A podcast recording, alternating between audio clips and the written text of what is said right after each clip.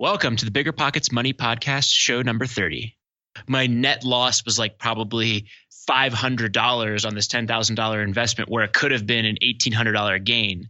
But that Oh. $1,800 gain wasn't even meaningful to my position at all in the first place. I should have been focusing instead on saving money and trying to earn more money. It's time for a new American dream, one that doesn't involve working in a cubicle for 40 years, barely scraping by.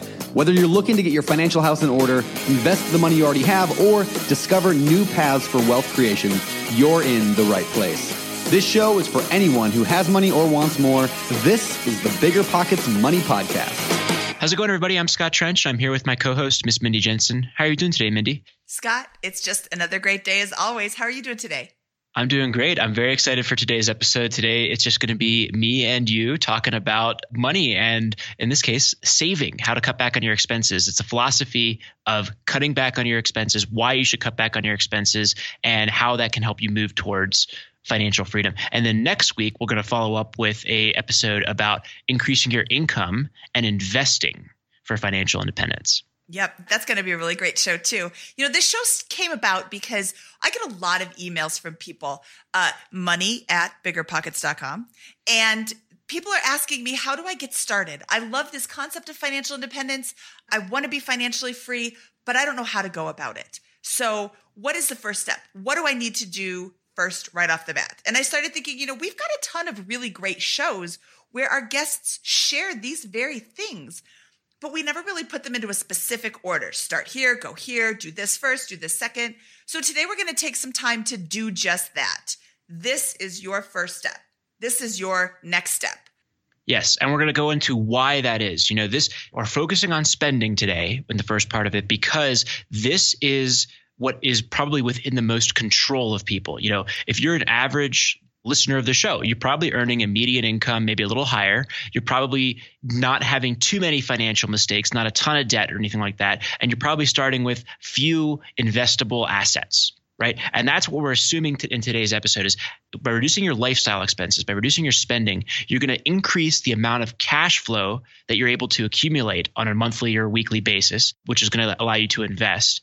And you're going to develop the habits that will help you form a lower cost lifestyle down the road, which means that you need less total net worth and less total cash flow from your investments to sustain financial independence. It's a double sided benefit here with the cutting your expenses. And it's why we focus on it so heavily and why we're focusing on it first before we get to income and investing next week.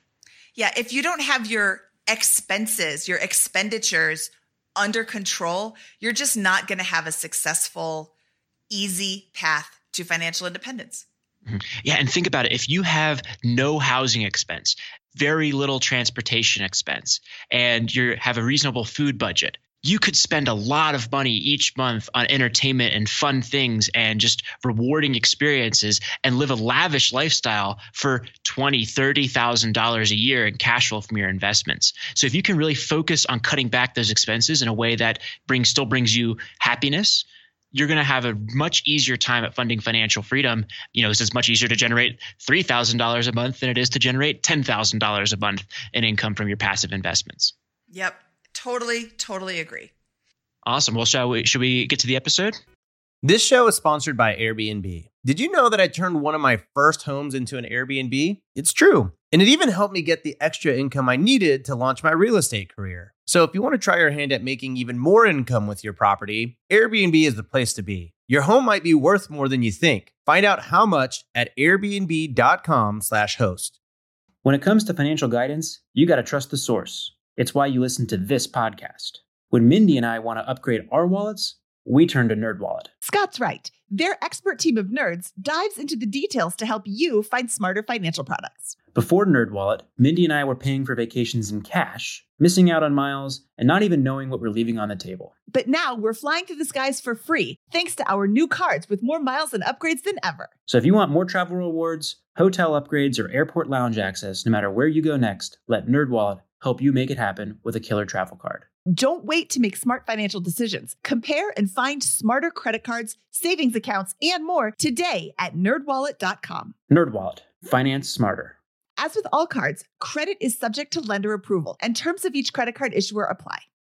It's Military Appreciation Month, so I'd like to personally thank all our past guests who have served and all our listeners who are serving, deployed, veterans, or in the reserves. But I'm not the only one showing appreciation. Navy Federal Credit Union wants to celebrate their members who go above and beyond with exclusive rates, discounts, and tools. This month, join Navy Federal and get $50 when you open a credit card. Visit NavyFederal.org slash celebrate to see their Military Appreciation Month offers and other Navy Federal offers. With 24 7 US based member service and resources for veterans transitioning to civilian life, Navy Federal is here to help you reach your goals. Head to NavyFederal.org slash celebrate. Navy Federal is insured by NCUA, Equal Housing Lender. Disclaimer must join an open membership savings account between May 1st and May 31st. Annual percentage yield 0.25% for membership savings account. $5 minimum balance to open, maintain membership savings account, and to obtain bonus. Visit NavyFederal.org for more terms and conditions. Scott, what would you say is the first step someone should take on their road to financial freedom? Well, you know, there's like there's this kind of like outline that I kind of have in my head about how financial because I always have to organize things into an outline. That's just how I how Same. I think in general. And I kind of approach financial freedom from this like top level view of, hey, first you work on your spending. And again, I always assume that you are, you, the listener, or people in general, are folks that have optimized in the income front throughout the course of their career, education, all that kind of stuff, so that they have a pretty good job or the best that's available to them given their set of circumstances. So, assuming that's the case, uh, then the first place to start, I think, is with with cutting back on spending. And then as we kind of make progress there, maybe moving into the income front or the investing front. But even before we get to going into like spending basics and how you actually can make a dent in your spending, I think the first step that we hear from listeners over and over and over again is that they're not necessarily managing their finances optimally or really paying a lot of attention to it until they read something or until they have a discussion or stumble upon information that changes their mindset. So I wonder if the first step is actually self education. Oh, you know what? What do you? Becoming aware of this concept of early financial independence, early retirement, even. When I was pre FI, pre going down this path, even early retirement meant age 62. If you were lucky, you could save up enough that you could retire three years early. And just it didn't even occur to me that you could retire when you were in your 50s or 40s or 30s unless you won the lottery. And my husband was working one day. He had a horrible day at work. He's like, "How do I quit my job early?" And this this site popped up, Mr. Money Mustache. Mr. Money Mustache, what's that? So he goes in and he he checks this out. He's like, "This guy is full of crap. There is no way that this is real. He's lying. He's selling something, whatever." But he starts reading and before he found that site, he had no idea that this was possible. It's not that hard, and the math doesn't lie. You can't make four plus four equal 17. It always equals eight. So this guy went through this, this Mr. Money Mustache cat went through and did all of this math for you. He's like, these numbers don't lie. This is real. This is, this is achievable. Yeah, and, we, and we, like that's exactly the same story that happened for me as an individual. Like I started my job, and I was lucky to find this concept within three months of starting my first full time job out of college. So I could basically go off to the races as a young single guy with nothing hold me back on it. But like that same concept applied for me. I wasn't really, I mean, I was saving money and just putting it away and, and, and trying to invest because I heard that was good practice, but I wasn't motivated to actually consistently drive aggressive change to improve my financial position because what's the point in having an extra million dollars in 40 years? That's not really relevant or motivating to me. What was motivating was, man, this Mr. Money Mustache guy, the Mr. You know Mad Fientist, these guys are legit, and I can produce a result that will be life changing now, next year, and in, in, in three years because you know I'll have more wealth now, I'll have more freedom now, and I'll have the potential to retire really early and live a completely self directed life during my prime. And that was kind of like the the moment where I was like, okay, now I'm going to optimize. Now I'm going to figure out how I, how can I make as efficient progress as possible in all of these categories. So what was your first step? Absolutely cut every spending, all your spending and live in a box and eat rice and beans and peanut butter and jelly and that's it? Well, well, my first step, uh, I guess, paradoxically, was I was like, hmm, you know, I am making forty-eight thousand dollars a year and spending about thirty-five or so, and I have no other assets outside that. So I'm going to invest. That's how I'm going to get really wealthy. And that didn't make any sense. So I started picking. so what I started doing personally was I started picking stocks, and that was inefficient for me because I didn't have a large amount of capital to invest. We've talked about it on the show before, but it's very difficult for a full time worker with a small portfolio to beat the market. And I failed. I lost money. I bet on a bunch of Chinese stocks because, hey, they're undervalued. People don't have all the information.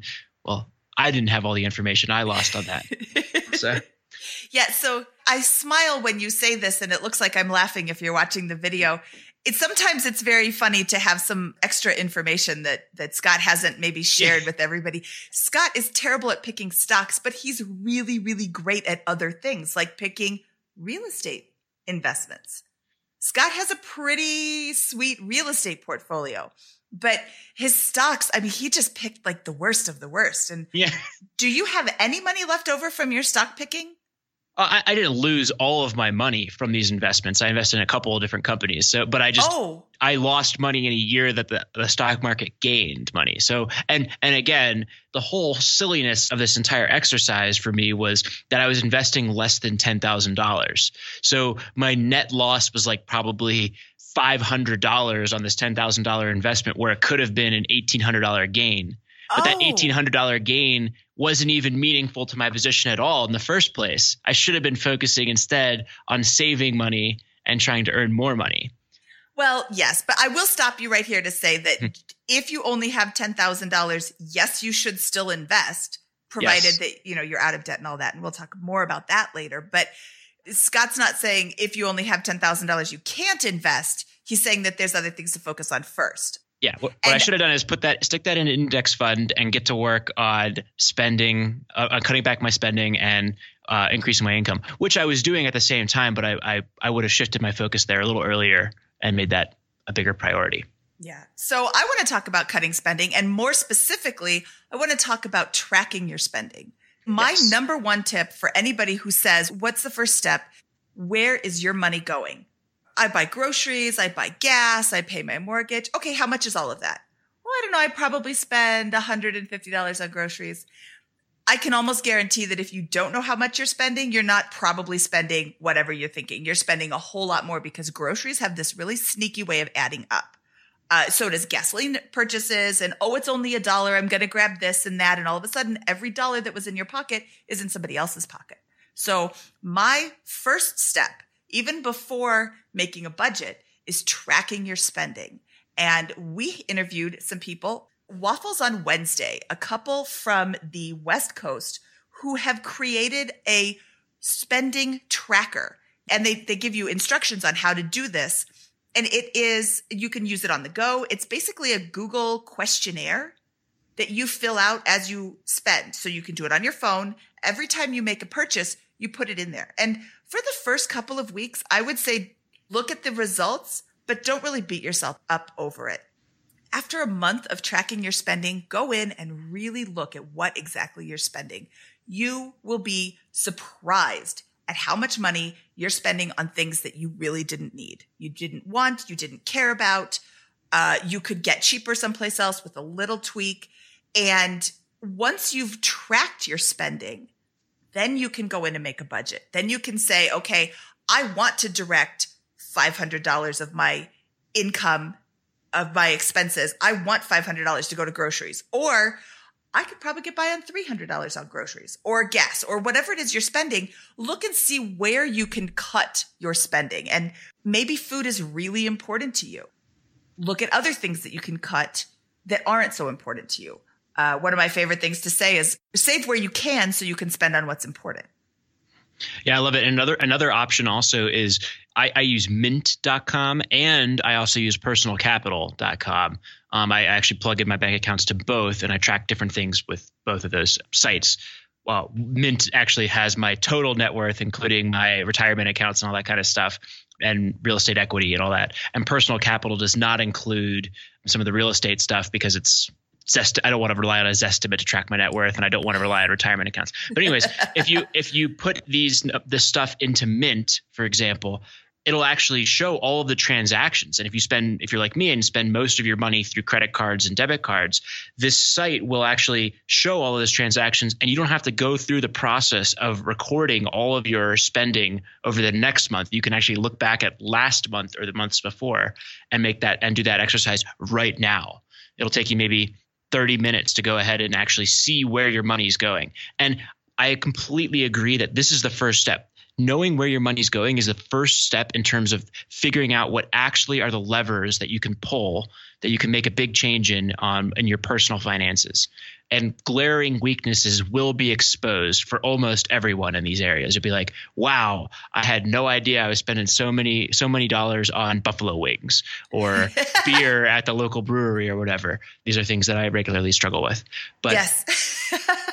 but yeah as these you have shared with us. And, and then you have to be like hey what can I actually make a change on? You know, one good one for me was I signed up for a second gym membership. So I have a I, have, I get the Costco membership at a 24 hour fitness, but I wasn't going and I wanted to work out with my girlfriend. So I got a second gym membership for a month or two while we went through this uh, workout kick, and I forgot to cancel it.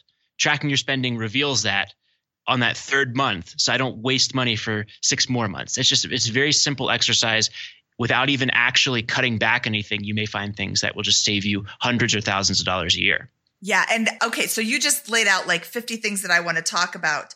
Okay, so you said that you track your money on Mint and Personal Capital. I do too. They're amazing programs. How much do you pay for Mint and Personal Capital? I don't pay anything for them. I don't pay anything either. And that's what I wanted to hear you say because this is a free way to track your spending. It's a free way to see what's going on in your personal financial situation. Why would you not take advantage of free? Uh, you said something about you use credit cards and debit cards, and that's how you're able to track your spending. This is something that some people really struggle with. I only want to pay cash. The what is the Dave Ramsey envelope system where you yeah. you take all your money and you put it into envelopes that are labeled, you know, groceries. I have $300 in my grocery envelope. If I spend it all, I have no more money for groceries for the rest of the month. And that's a really great way to get your your spending back on track, but then you lose out on credit card rewards and things like that. So if you need really need help spending, you know, tracking your money in that way, in that that solid cash in hand way, that's a great way to do that, but you're not able to use mint.com so easily. Again, you go back to, you know, the spending tracker that the waffles on Wednesday, uh, Wednesday people shared with us, or even just something so simple as writing everything down in a notebook. Yep. You just want to know where your money's going. I agree. There's a million different ways to work to do this, and pencil and paper work can work just as well as Mint or Excel. Or you know, on the extreme, we had Nick and Alyssa Paris talking about their multi-dimensional banking system, where they have like eight different bank accounts and they project out every major expense and save up for it throughout the year. Like all of these things work, and it's just what works for you. But the basic premise is understand where your dollars are going and be able to categorize it across the major types of things that you're purchasing and then look for opportunities to cut that will have a very limited impact or no impact on your happiness, things that are just waste. And that's the very first step, I think, in cutting back on spending. Yep, I totally agree. Now, your little note about getting a second gym membership and then forgetting to cancel it, your computer, your email account, your cell phone is a great way to keep track of things like this. You know, put a note in your calendar, cancel gym membership on this day pay bills on this day. If you're having a hard time keeping your bills paid, if you're, you know, whatever you want to remind yourself, it pops up in your email, it pops up in your computer screen, it pops up in your phone. And that's a really great way to keep track of things, at least until you get in the habit of doing it. Start tracking your spending, put a thing at the end of the day. Did you track your spending? If not, go back and do it now. Save every receipt. When I go to the gas station, I hit no receipt because I don't want to waste paper. In the beginning, save every receipt. Take your receipts and make sure that you're writing them down, put a check mark on it. Whatever you need to do, if you're serious about getting your financial house in order, it's going to take a little work. Not a ton of work, but it is going to take a little work. You're just breaking a habit that you've, or starting a habit that you've never been in before. Now, once you've started tracking your spending, you're going to see the categories of expense, right? And one of my favorite things I'm a, I'm a numbers geek so i have these numbers memorized because I, I use them a lot. But the uh, national bureau of labor statistics tracks averages across america for major spending categories.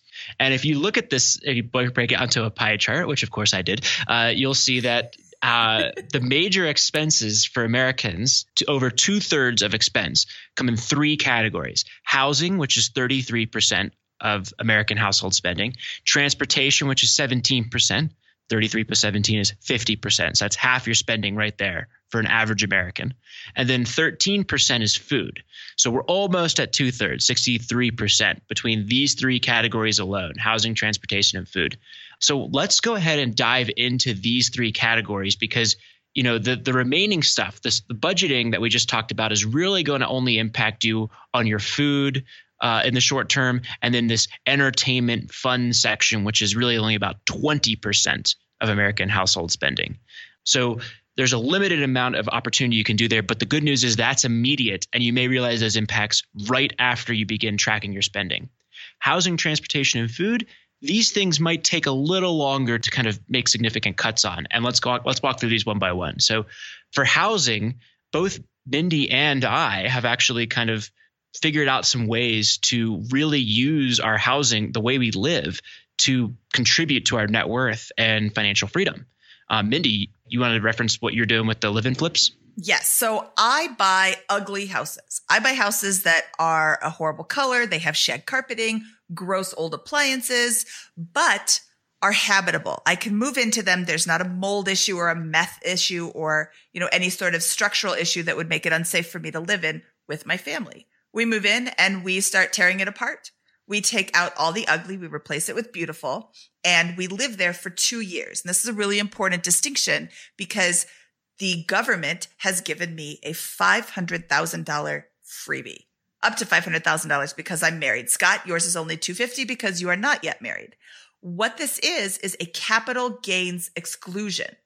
I pay no capital gains on the sale of my home if I've lived there for two years as my primary residence, up to $500,000 as a married person. Scott would be up to $250,000 as a single person.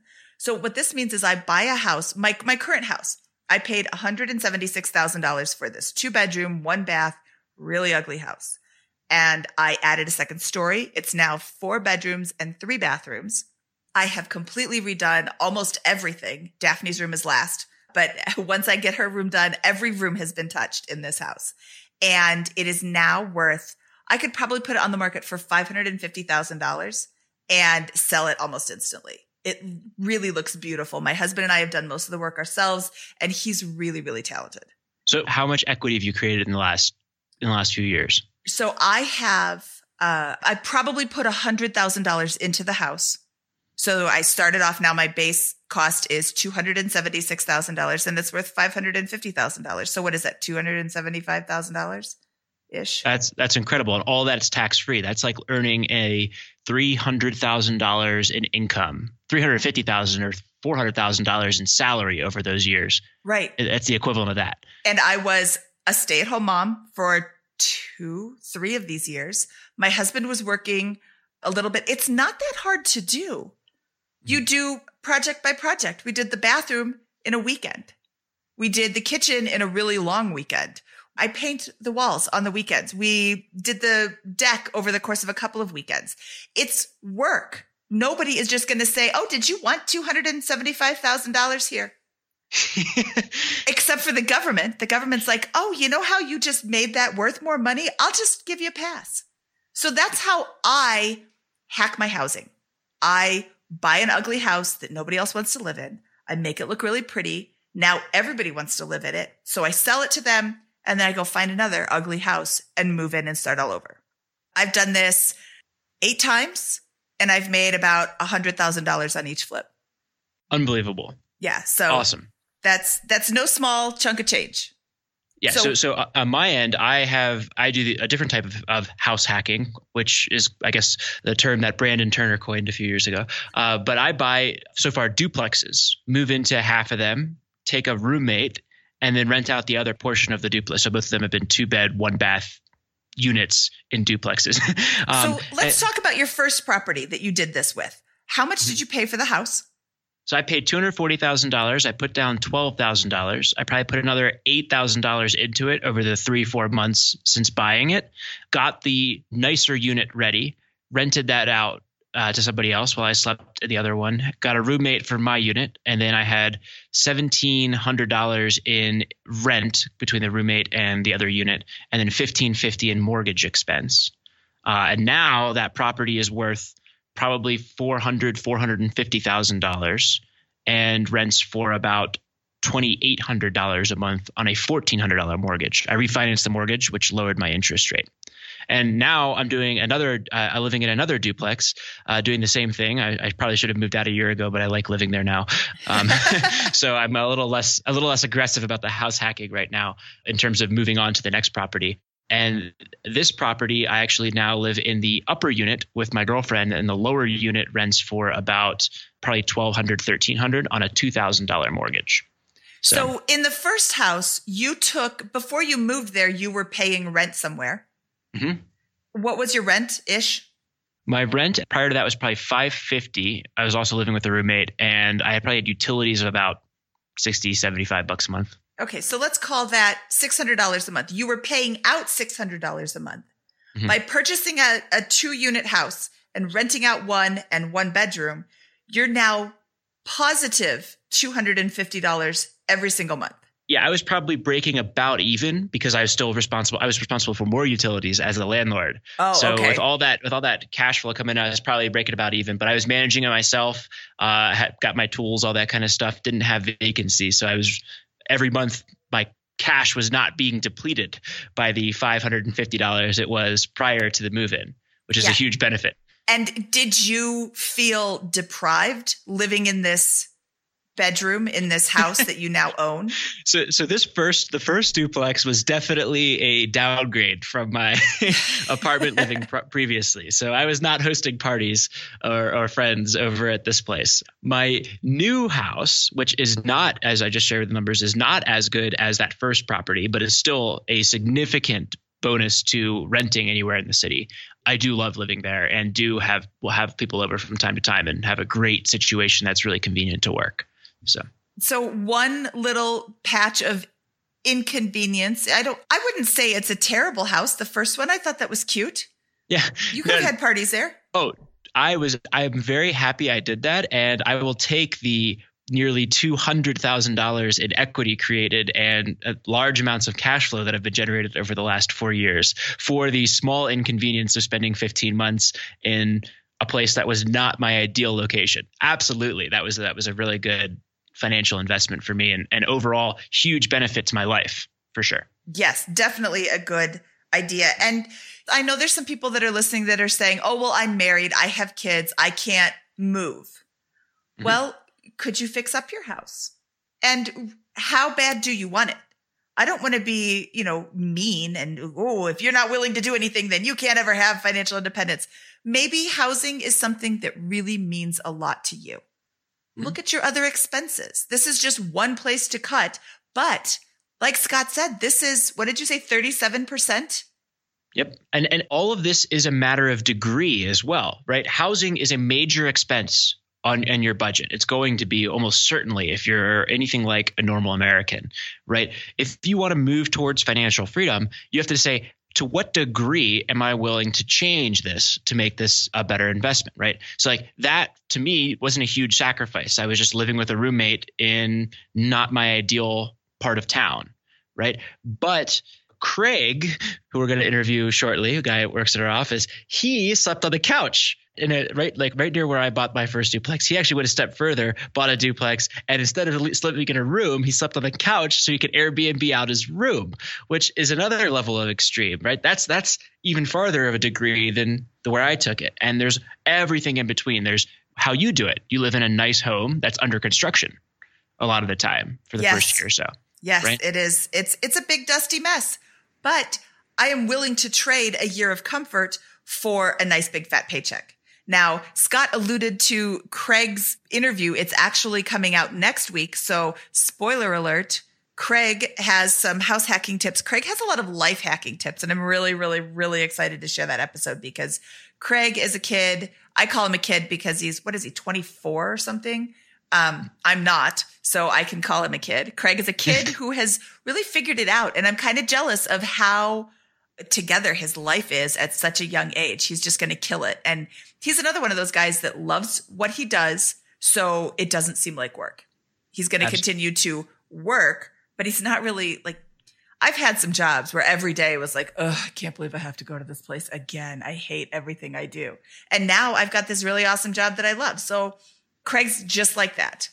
The slowest way to move toward financial independence or financial freedom with your housing decision is to buy a house that stretches your you know that that requires 40% of your cash flow to cover the mortgage right? Or the other other expenses related to the housing or to rent and have 40% of that, right? So if, if, you're stretching yourself to your financial limits to qualify for rent or mortgage, that's the slowest way, the slowest decision you can possibly make toward financial freedom. On the other extreme, what Craig's doing, renting out your bedroom to sleep on the couch so you can have extra cash, is probably the fastest way, right? That without short of living under a bridge. um, but somewhere in between that spectrum is is a point that should be right i think for most listeners and you have to decide where that is is it more towards qualifying the biggest piece nicest piece of property you can possibly qualify for and renting out your bedroom or taking on a roommate or whatever it is that seems extreme to you on the on the cost saving side but somewhere in between is the right choice i think yeah, I, I agree. And Craig has actually got even more fantastic tips. All right, so the next, so that's housing, right? And so there's got to be there's something you know. Hopefully, that gets you thinking about how do I make some changes to my housing over the next few years. This is not going to be an overnight change, like cutting out your subscriptions you don't use anymore. But hopefully, that gives you some ideas about what you can do over the next few years to maybe make a dent on that housing situation. The second kind of major category of expense is transportation. And for this kind of discussion, we'll break transportation into two buckets. We have car transportation to and from work relating to your commute and the vehicle choice that you have, and then travel for vacations or or leisure or to visit family, whatever. Uh, and we actually have two episodes, I think, that cover the options surrounding these. So first, let's talk about Mr. Money Mustache and what he does to eliminate his transportation expense. Yep. Mr. Money Mustache joined us for our inaugural episode, number one, and he just dropped knowledge bomb after knowledge bomb.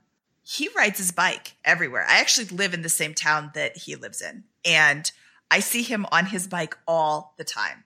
He doesn't take his car hardly ever. And when he does, he has an electric vehicle, which has saved him an enormous amount of money just on fuel costs.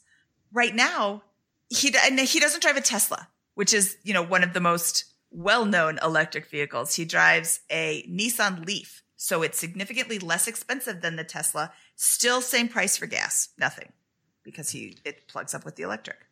Well, what I love about Mr. Money Mustache is that he's, you know, it's it's a two-part decision. You know, while he was building his network, while he was working towards financial independence, he chose to live in a place that was within biking distance of work right? And he used that as his major means of transportation. And he still does today. And what I think is brilliant about what he does is it's not it's not just a numbers thing, although of course it's he's done the numbers to show that it's more efficient to live your life while biking and, and eliminating your, your reliance on car transportation. But it's a happiness thing. And what I thought was so great about his interview was how he goes into hey this these types of changes they're not they're not just going to save you money and help you move toward financial independence which is great they're going to make you happier. They're going to make your life more fulfilling. It's better to get some exercise and bike to work and not pollute the environment than it is to drive a gas guzzler to car every day, costing you money and hurting the environment and making you weak. You know, because you're not as tough when you're if you're not biking or using your your your human power to control your life. Yeah, so. I I drive to work when I come into the office. I'm only in the office 2 days a week generally. And I do drive to work because I am 40 miles away and that's significant. Um, yeah. And if I were going to be into the office every day of the week, I would consider coming closer, moving my house closer to the office because 40 miles is a long way to drive. But as I'm sitting in traffic, sometimes Google Maps will route me down the expressway and sometimes it'll route me down the more local roads. As I'm going down the local roads, sitting in traffic, here comes this bicyclist passing me because I'm not going anywhere. I, you can't go faster than the car in front of you. And when they're stopped, you are too. So, or you should be, or you quickly will be. Bam. But the bicyclist just keeps going. There is almost no traffic for a bicyclist. So not only is your physical well-being getting stronger and more healthy, your mental well-being is getting stronger and more healthy because you're not sitting there swearing at the guy in front of you who just cut you off. Nobody's cutting you off. There's not that many bicyclists on the road. One thing that strikes me like like a, a, memory I always have when I talk about this is I'm biking to work one day and I pull up at a stoplight next to a shiny bright red F250 pickup truck and you know it's this big burly guy driving it and he looks tough and he looks like the kind of guy you'd expect to see driving. And i'm getting ready to to zoom past him and he goes he yells at the window sucks to be poor to me on my bicycle. And i just was like, I remember being caught so unawares by this comment and being like wow like what what is going on there? Like how do i res- how do i respond to this? I'm, I'm like it's much more efficient because i just you know zoomed past him while he's waiting to line for this this light and I'm going faster. I'm like, I'm saving so much money on this bicycle. And he's probably having the complete opposite effect on his commute to work. He's sitting in this thing and he's probably got a loan on it. It's depreciating rapidly eh, as a brand new truck. And just, I just remember being like, wow, like, uh, what a different a, a philosophy of life that I've developed from what this guy has, you know? Yes. And that story makes me laugh every single time because you're not poor. Yeah. Well, it's just I, he's just making just, this assumption. Yeah, oh, absolutely. He doesn't have a card, therefore he must be poor. Now, in your real life, does it matter what that guy thinks of you? No, you don't no. care because no, you know the I truth. Just, I'm building wealth because I'm biking. Appearances can be deceiving, I think, on these things. And I think the lesson for transportation is yeah, biking's great, walking's great. But again, if we're talking about housing, the most absurd choice, or the, not the most absurd choice, that's the wrong word, the most inefficient choice for financial freedom is to buy the house that stretches you to your absolute maximum on your financial limits. The same is true for a car. Buying that F 250 pickup truck for $35,000 and financing it and then driving on a long commute every day to work is the slowest or one of the slowest ways to move toward financial independence. The fastest way is to get rid of the car altogether and bike everywhere or do what Craig does. We'll reference Craig again and rent out your car on Turo or whatever. We're giving away his whole show, so we'll let him talk about all this. Yeah, we should detail. not. We should not give away his whole show. And also, I made a mistake. Craig is not next week. He's in three weeks, episode thirty-three. Um, gotcha. So by then, everybody will have forgotten all the spoilers we've given them. Um, okay, it's good. still a really awesome show. Craig is just killing it at life. Yeah. But you know, if that's the most efficient way to move toward FI and the F250 is the slowest, somewhere in the middle is the reasonable one. And I think where I'd suggest or maybe I, would venture to say Mr. Money Mustache would suggest is live within biking distance of work.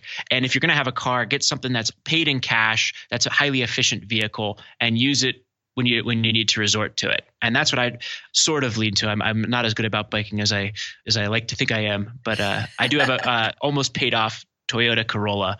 And I think that's a fairly efficient route towards financial freedom. Yes. And just because you're living close enough to work doesn't mean you have to bike every single day. Aim to bike one day a week. Mm-hmm. And then after that's a habit, aim to bike twice a week. Aim to bike every other day to work. It doesn't have to be an all or nothing thing. And I think that some people can kind of get caught up in that. Oh, I've got to cut out all my spending. I can't ever have fun. Well, that's not true. You can go see a movie, just don't see a hundred movies a month.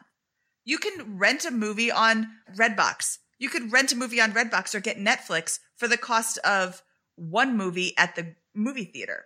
But if it's a really awesome movie that you want to see at the movie theater, then go ahead and do that. You don't have to cut out everything. Just cut out the things that are stupid and frivolous and that don't change your life. Mm-hmm. And, and another thing I'll add about biking, I'm sorry we're harping on the biking so much, but is is that I find on days that I bike to work that I don't even know where my wallet is. Like it's somewhere in my bag that I carry to work every day. I don't even use it because I when I bike to work, I pack my lunch, I plan for the day because I might need things that I can't go just go back and fetch. I can't just like store them in my car. So you plan out your day and you don't spend money. You know, how absurd is it? Are you going to sit in line at Chick fil A in the drive through on your bicycle? You know, obvious, like that would never happen, right? You're never going to run this like unnecessary uh, uh, errand that would occur all the time in a car on a bicycle. It's kind of it's kind of hilarious to think about that that image because it's so it's so unrealistic. I'm picturing you in the line. That's funny. Yeah, maybe I'll do that one day just to, just for fun. I'm uh, gonna videotape you doing that. Remember when you had to pay to get a lead's phone number? It was like the dark ages until Deal Machine made skip tracing a thing of the past. Now, with your Deal Machine plan, you'll get unlimited access to phone numbers and contact information for no extra cost. That's right, get high quality, reliable information trusted by leading financial institutions, all fully compliant with the federal Do Not Call list. Explore over 150 data points, including age, gender, marital status, occupation, and a ton more. Trust me, this is the data you need for off market deals. With new filters, people flags, and color coded phone numbers, lead management just got a ton easier. Ready to step up your investing game? Sign up for a Deal Machine plan today and gain immediate access to this unlimited treasure trove of contact information and phone numbers. Just head to dealmachine.com/bp. Transform your lead generation and deal making strategies with Deal Machine. Sign up today and start exploring the unlimited possibilities at DealMachine.com/bp. This show is sponsored by Airbnb. Did you know that a long time ago, before I ever started my real estate business, I turned one of my first primary residences into an Airbnb? And that's the extra income that I needed from Airbnb that gave me the confidence to go out and work for myself and eventually quit my nine to five job. And now I have dozens of Airbnbs all over the country. I've even partnered up with the old David Greene on a recent property in Scottsdale to take our portfolio to the next level. And of course, we host it on Airbnb. But you don't need to be a full time real estate investor to start on Airbnb. As a matter of fact, I was self managing 10 properties while working my nine to five job, so I know anybody can do it. Think about it this way you're looking for extra income and going on a vacation. Wouldn't it be great to rent out your space and let your property pay for itself while you're gone? I did this one time. I pitched my wife and my roommate, because we were house hacking, on the idea of renting out our home, and it paid for all of our expenses on a trip to Mexico City. So go and give it a try. It might just change your life, just like it did mine. And I really do mean that. Your home might be worth more than you think. Find out how much at airbnb.com/slash host. It's Military Appreciation Month, so I'd like to personally thank all our past guests who have served and all our listeners who are serving, deployed, veterans, or in the reserves. But I'm not the only one showing appreciation. Navy Federal Credit Union wants to celebrate their members who go above and beyond with exclusive rates, discounts, and tools. This month, join Navy Federal and get $50 when you open a credit card. Visit NavyFederal.org slash celebrate to see their Military Appreciation Month offers and other Navy Federal offers. With 24 7 US based member service and resources for veterans transitioning to civilian life, Navy Federal is here to help you reach your goals. Head to NavyFederal.org slash celebrate. Navy Federal is insured by NCUA, Equal Housing Lender. Disclaimer must join an open membership savings account between May 1st and May 31st. Annual percentage yield 0.25% for membership savings account. $5 minimum balance to open, maintain membership savings account, and to obtain bonus. Visit NavyFederal.org for more terms and conditions. What if I told you that I, Mindy Jensen, the queen of budgeting, the personal finance fanatic, sometimes forgot to cancel my subscriptions? I know it's horrible. $10 here, $15 there. My useless subscription bills could have taken my whole family out to dinner multiple times. Rocket Money can make all that subscription sadness suddenly vanish. Rocket Money is a personal finance app that finds and cancels your unwanted subscriptions, monitors your spending, and helps lower your bills. You can see all your subscriptions in one place and cancel money sucking subscriptions with a tap. They'll even try to get you a refund for the last couple of months of wasted money and negotiate to lower your bills for you. Rocket Money has over 5 million users and has helped save its members an average of $720 a year with over $500 million in canceled subscriptions. Stop wasting money on things you don't use. Cancel your unwanted subscriptions by going to rocketmoney.com slash bpmoney. That's rocketmoney.com slash bpmoney. rocketmoney.com slash bpmoney. So okay, so we talked about transportation, your everyday transportation. Let's let's switch gears a little bit and talk about vacation transportation. I will continue to tell this story forever. Sometimes I feel a little maternal towards Scott because he was born after I graduated from high school. Uh, so that always makes me feel young. But I came into Scott's office maybe a year ago and I said, Hey, Scott, I want to tell you about this this concept of travel hacking or credit card hacking or you know where you you open up credit cards and you earn points and then you can travel for free or almost free. And he's like, "Well, you know, I've got my Southwest card. It it gives me 1% cash back. I'm good." I was actually really proud of myself for not pushing it because I tend to be kind of bossy and I'd be like, no, no, really, let me tell you, it's way better. But I was like, okay, you know, should you ever be interested, there's this really great episode of the Choose a FI podcast, episode number nine, where they talk about travel hacking. And then I don't want to just reference that episode anymore. I want to interview somebody on my podcast about travel hacking. So on podcast episode number 27, we interviewed Lee Huffman about credit card hacking and travel hacking. And he had some pretty amazing tips that I had never even heard of before that episode, I think that episode 27 is kind of like your PhD, a Bigger Pockets Money Show, biggerpockets.com slash money show 27 is kind of like a advanced degree in travel rewards and all of these different possibilities. I do love our friends over at Choose FI, and they did convert me. So their episode, uh, episode nine, I think is a good intro to the concept of travel hacking and what really kind of got my mind morphing on this. And I will say for travel hacking, and this is the concept of getting opening up new credit cards, hitting the minimum spend to hit their sign up bonuses, and collecting significant airline miles or credit card points that you can redeem for travel. Um, is what they're kind of the, the what people most people instinctively think of. Lee Huffman shows that you can also use these rewards for other types of spending as well. So there's an opportunity here to travel for extremely low cost or buy nice things with credit card points just on your normal spending. I guess personally, this was a huge revelation for me, like you said, and something that I right, you know, Mindy rightfully gets a "I told you so" uh, because I did I did not uh, uh, think about this beforehand. But I will say that after opening up a few credit cards, I found it a little overwhelming to have all these cards and wasn't tracking my own spending you know, here I am. I, I, talk about personal finance every week on this show, and I was losing a little track of my own spending because of the confusion for the cards. So I think that for me, there's a huge benefit to these travel hacking cards. I got the Southwest Companion Pass, which we can talk we talk about on episode 27. Jealous. But I did not. I'm I'm actually slowing down my credit card churning nowadays and putting my spending into two cards that I think give me the most prime benefits and keeping it simplified. So there's a huge spectrum here. You can go the whole distance and open up 50 cards and collect thousands and thousands of dollars of points if you're organized and ready to take on that challenge. Or you can just take the benefits that make sense to you and are really applicable. The Southwest Companion Pass allows me to get a basically a two for one deal on every flight where I can bring my girlfriend along when I go to visit my parents or go on vacation or go to weddings. And that is a huge, huge cost saver to me that I think outweighs many of the other benefits of just, you know, 50,000 points here or there. Yep. And not every point is worth the same. So hmm. when I lived in Chicago, Chicago is an American Airlines hub, and I got 100,000 British Airways points. British Airways has partnered with American Airlines. So in America, when you book a British Airways flight, you'll typically fly on American. American is the cheapest way to fly to Hawaii. So when I lived in Chicago, a hub of American, I could fly to Hawaii for very cheap. It was very easy to use those points. I got a lot of points. I opened a card. My husband opened a card. We had 200,000 British Airways points. We moved to Denver, which is not an American hub.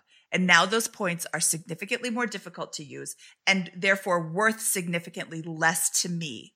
So that's not a, a card that I choose to pursue anymore. I pursue the Southwest cards because we're always on Southwest. We've got a couple of hotel cards. We've got a, like a regular general card. And we did also get caught up in the opening up too many cards and trying to hit that minimum spend on too many things and missing it on a card. So now you're like, well, great. I just spent almost $4,000 on a card that's going to get me almost 4,000 points as opposed to the 50,000 plus almost 4,000 points that I would have gotten if I would have hit that spend because I wasn't paying attention. In podcast episode 27, Lee gives a couple of tips on how to keep track of them. Uh, there's a wallet that you can use to to track where your points are when they're expiring. And he goes a step further when I was doing my credit card churning, there's not a card right now that I'm trying to get a spend on, but when I'm, so I, I still do it when it's a good idea for me, but I'm not out there opening 50 cards because I don't have the mental bandwidth right now. And that's okay. I get a discount on what I can get a discount on. But one of the, the tips that he gave was when you buy uh, stacking, stacking uh, rewards points together. And a, a great example of this is my local grocery store will frequently offer four times fuel rewards points on gift card purchases.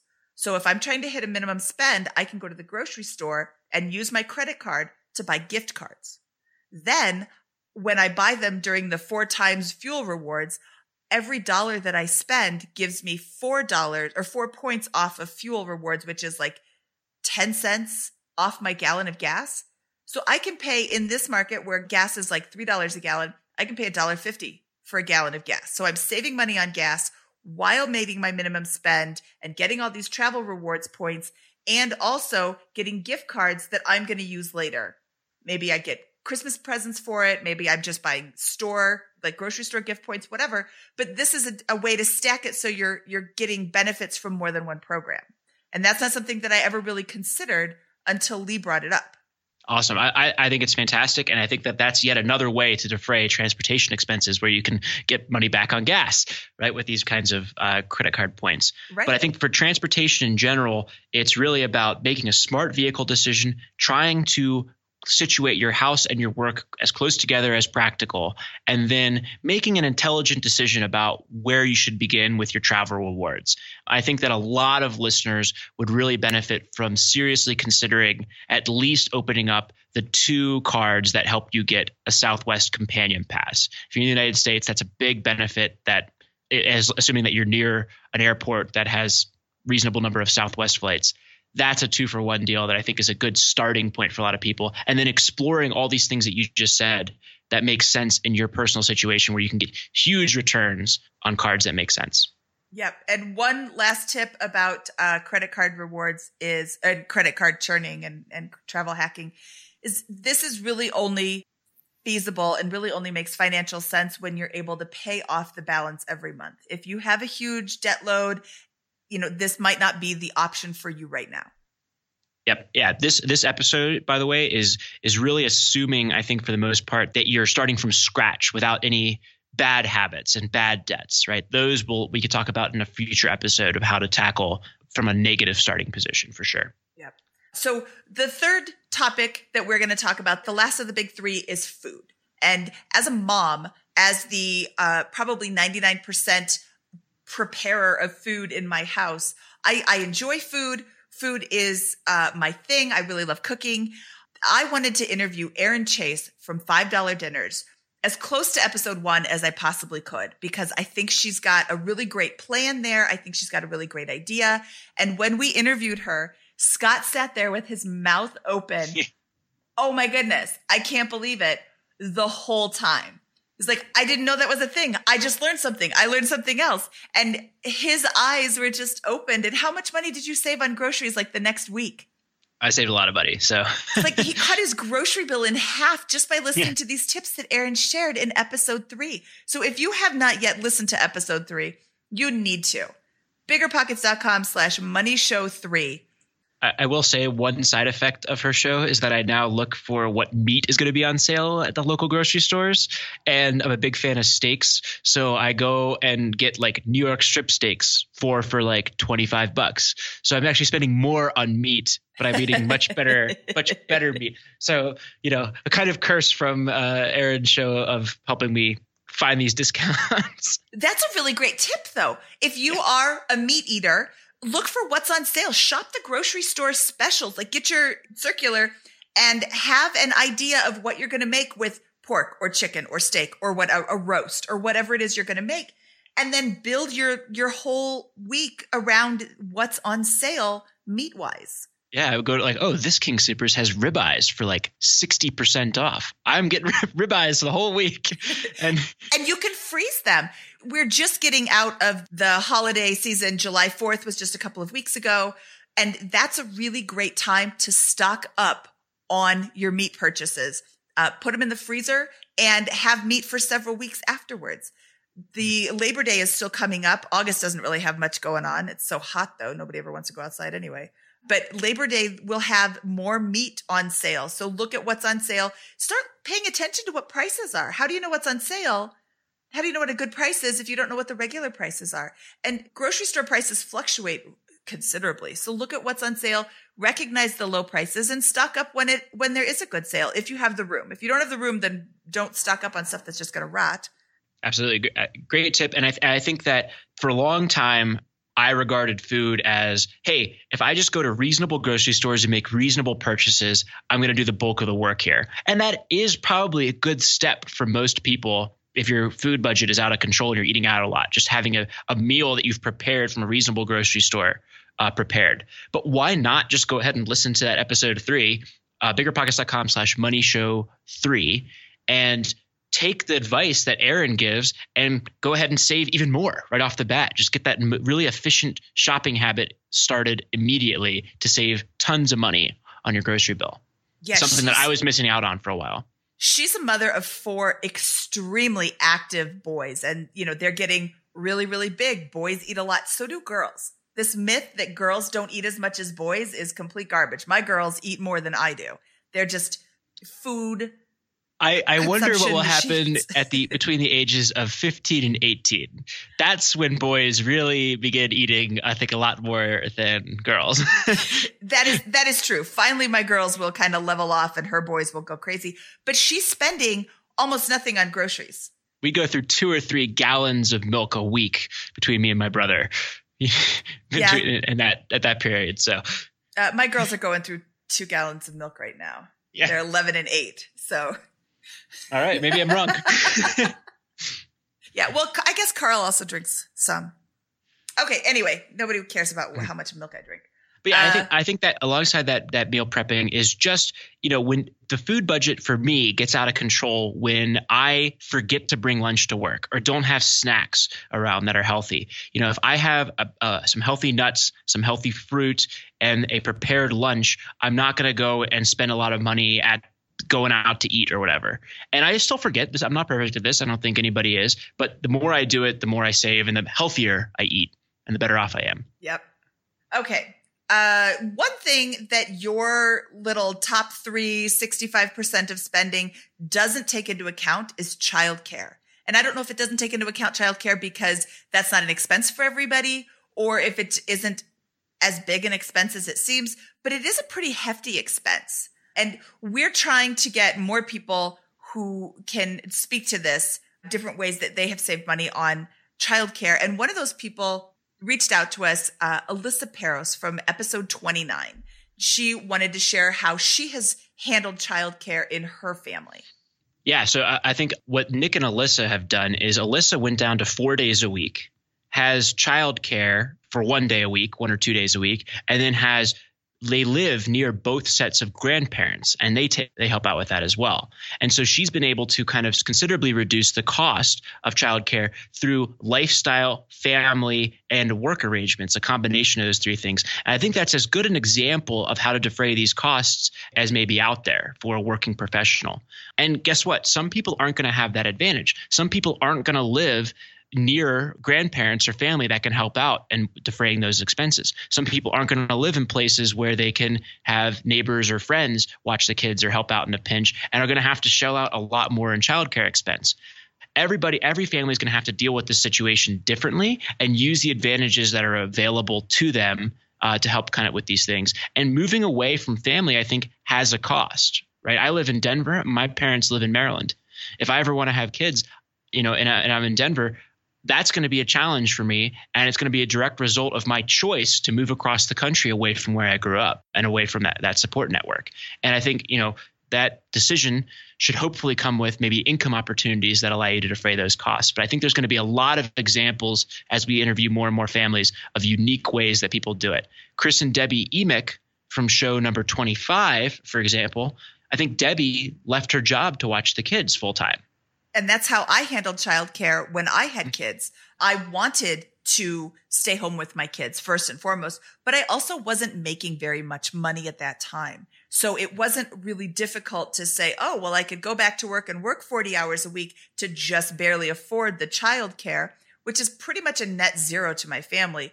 Or I could stay home. And we actually planned and saved a little bit before we had kids so that I could stay home. I wanted to stay home. I stayed home for eight years. My husband had a great job. He was able to work from home even. So it was, that's another way to look at it is how much is it going to cost you for childcare versus how much are you bringing in? Mm-hmm. If you're bringing in enough that, that makes it worth it, maybe that's not even a concern for you. But if you're not making enough to make it worth it, possibly staying at home, maybe even taking care of somebody else's child for a nominal amount of income could be a better choice for you. Yep. And, and the reason why, by the way, this doesn't show up on the national average for American spending as a major category is probably because this expense is very serious and very you know formidable but it's really for the first 5 or so years of the of the child's life that this is really going to be as big an expense right after that they're going to go to school full time um, and that's going to be i think that's going to help offset a lot of that expense so that's only for most American. The average American is only going to have this expense for five to eight years, however long they have children in that range that are going to need full time childcare. Right. Then you've got summers, and you've got a lot more options once your kid is in school. Uh, there's a lot of summer day camps that are run by your local cities, parks and recreation district, and those are a lot of fun. My kids went there the first year that I was working, while my husband was still working. Now I am fortunate enough to have uh, reached FI. My husband quit his job that he did not enjoy. And now he, I don't want to say he watches the kids because he doesn't. He takes care of them, but they're his kids. He's not babysitting, he's just taking care of them. Uh, so now he takes care of the kids in the summertime. And we will swap with some families. I have a family that we were swapping two days a week, they were there, and two days a week, they were at our house. So when all the kids are together, you also have an opportunity to kind of get things done because the kids are playing t- with each other and they don't this bother you is not the right word but they're they're not constantly asking you for things to do or you're not breaking up fights because they're playing by themselves and having a great time. Yeah. Yeah i, I think with childcare there's no one right answer. You're going to see different families from different places in the country handling these situations differently uh, using their unique circumstances to the best of their ability. Having a child does not change the math of approaching financial freedom.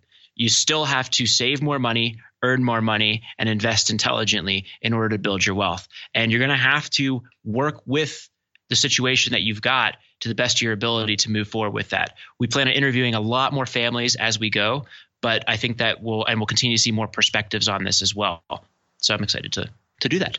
Yes, I am too. And um, another idea is uh, nanny shares.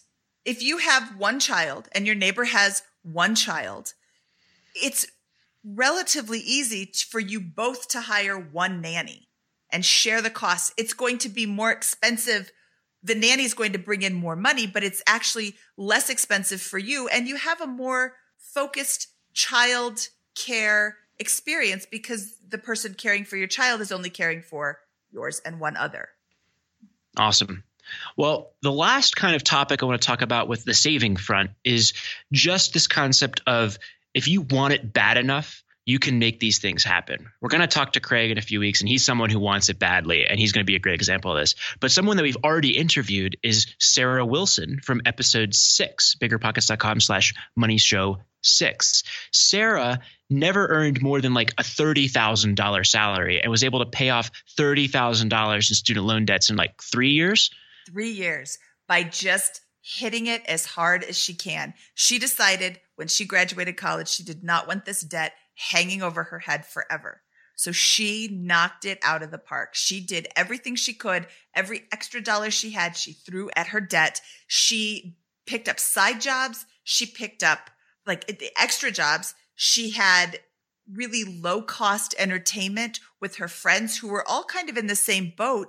They didn't have a lot of money. So instead of going out to eat, she would invite people over. This is my favorite tip from her show. She would invite people over for a baked potato party. I will supply the baked potatoes. How much is a bag of baked potatoes? It's like a five pound bag is about $3. And somebody else will bring the butter and somebody else will bring the bacon and somebody else will bring the cheese. And can, so, can you make vodka out of potatoes too? Just kidding. That, that's probably not what she did. Yeah. I think yeah. that is how you make vodka. I've never made yeah. vodka though. That's interesting. Okay, so uh, send us your vodka recipes. At, it's a raging, raging potato party. Yes, it's a raging potato party. But you can, you know, it's a very low cost. How much does it cost for a bag of cheese? A couple of dollars. Mm-hmm. It's even less expensive if you buy it in bulk and then shred it yourself, but that's kind of a pain in the butt. Um, a stick of butter. How much is that? How much is some steamed broccoli? How much is, you know, a little bit of bacon? All of these people coming together, making a meal that costs in total, what, $10, $15 for, you know, 10 people to eat? That's nothing. And then you still have potatoes coming out of your ears forever because you can never get through a five pound bag of potatoes. I can't. Yeah, and, and this hustle was necessary for Sarah. She had a lot of debt and not and did not have an income that was going to be able to afford her the luxury of living a you know middle class upper middle class lifestyle and still pay down that debt. She had to do this and she did it. And now she's in a much better position and is able to begin building significant wealth right? I look forward to having her on the show again maybe in a year or two and seeing what she's done now that she's gotten back to zero right? This if you're privileged enough to, to earn a median to upper middle class income for your family you don't have to do that.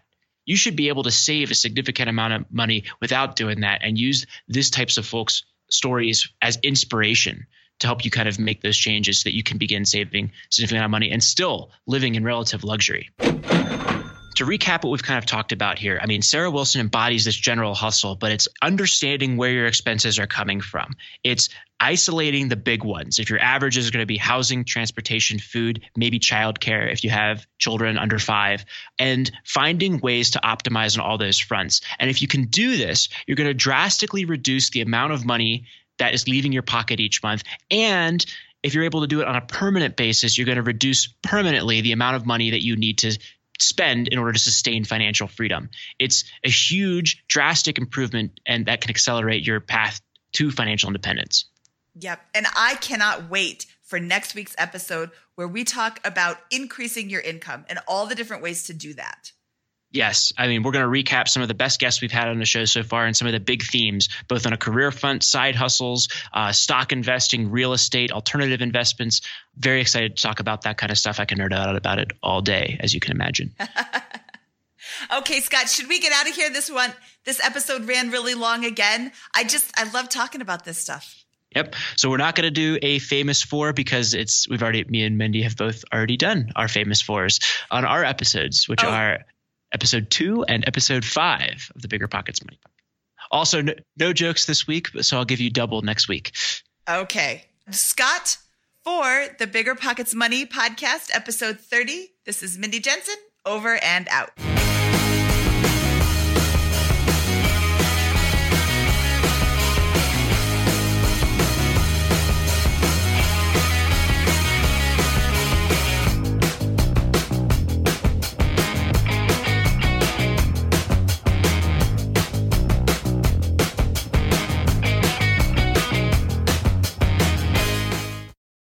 Military Appreciation Month, so I'd like to personally thank all our past guests who have served and all our listeners who are serving, deployed, veterans, or in the reserves. But I'm not the only one showing appreciation. Navy Federal Credit Union wants to celebrate their members who go above and beyond with exclusive rates, discounts, and tools. This month, join Navy Federal and get $50 when you open a credit card. Visit NavyFederal.org slash celebrate to see their Military Appreciation Month offers and other Navy federal offers. With 24 7 US based member service and resources for veterans transitioning to civilian life, Navy Federal is here to help you reach your goals. Head to NavyFederal.org slash celebrate. Navy Federal is insured by NCUA, Equal Housing Lender. Disclaimer must join an open membership savings account between May 1st and May 31st. Annual percentage yield 0.25% for membership savings account. $5 minimum balance to open, maintain membership savings account, and to obtain bonus. Visit NavyFederal.org for more terms and conditions.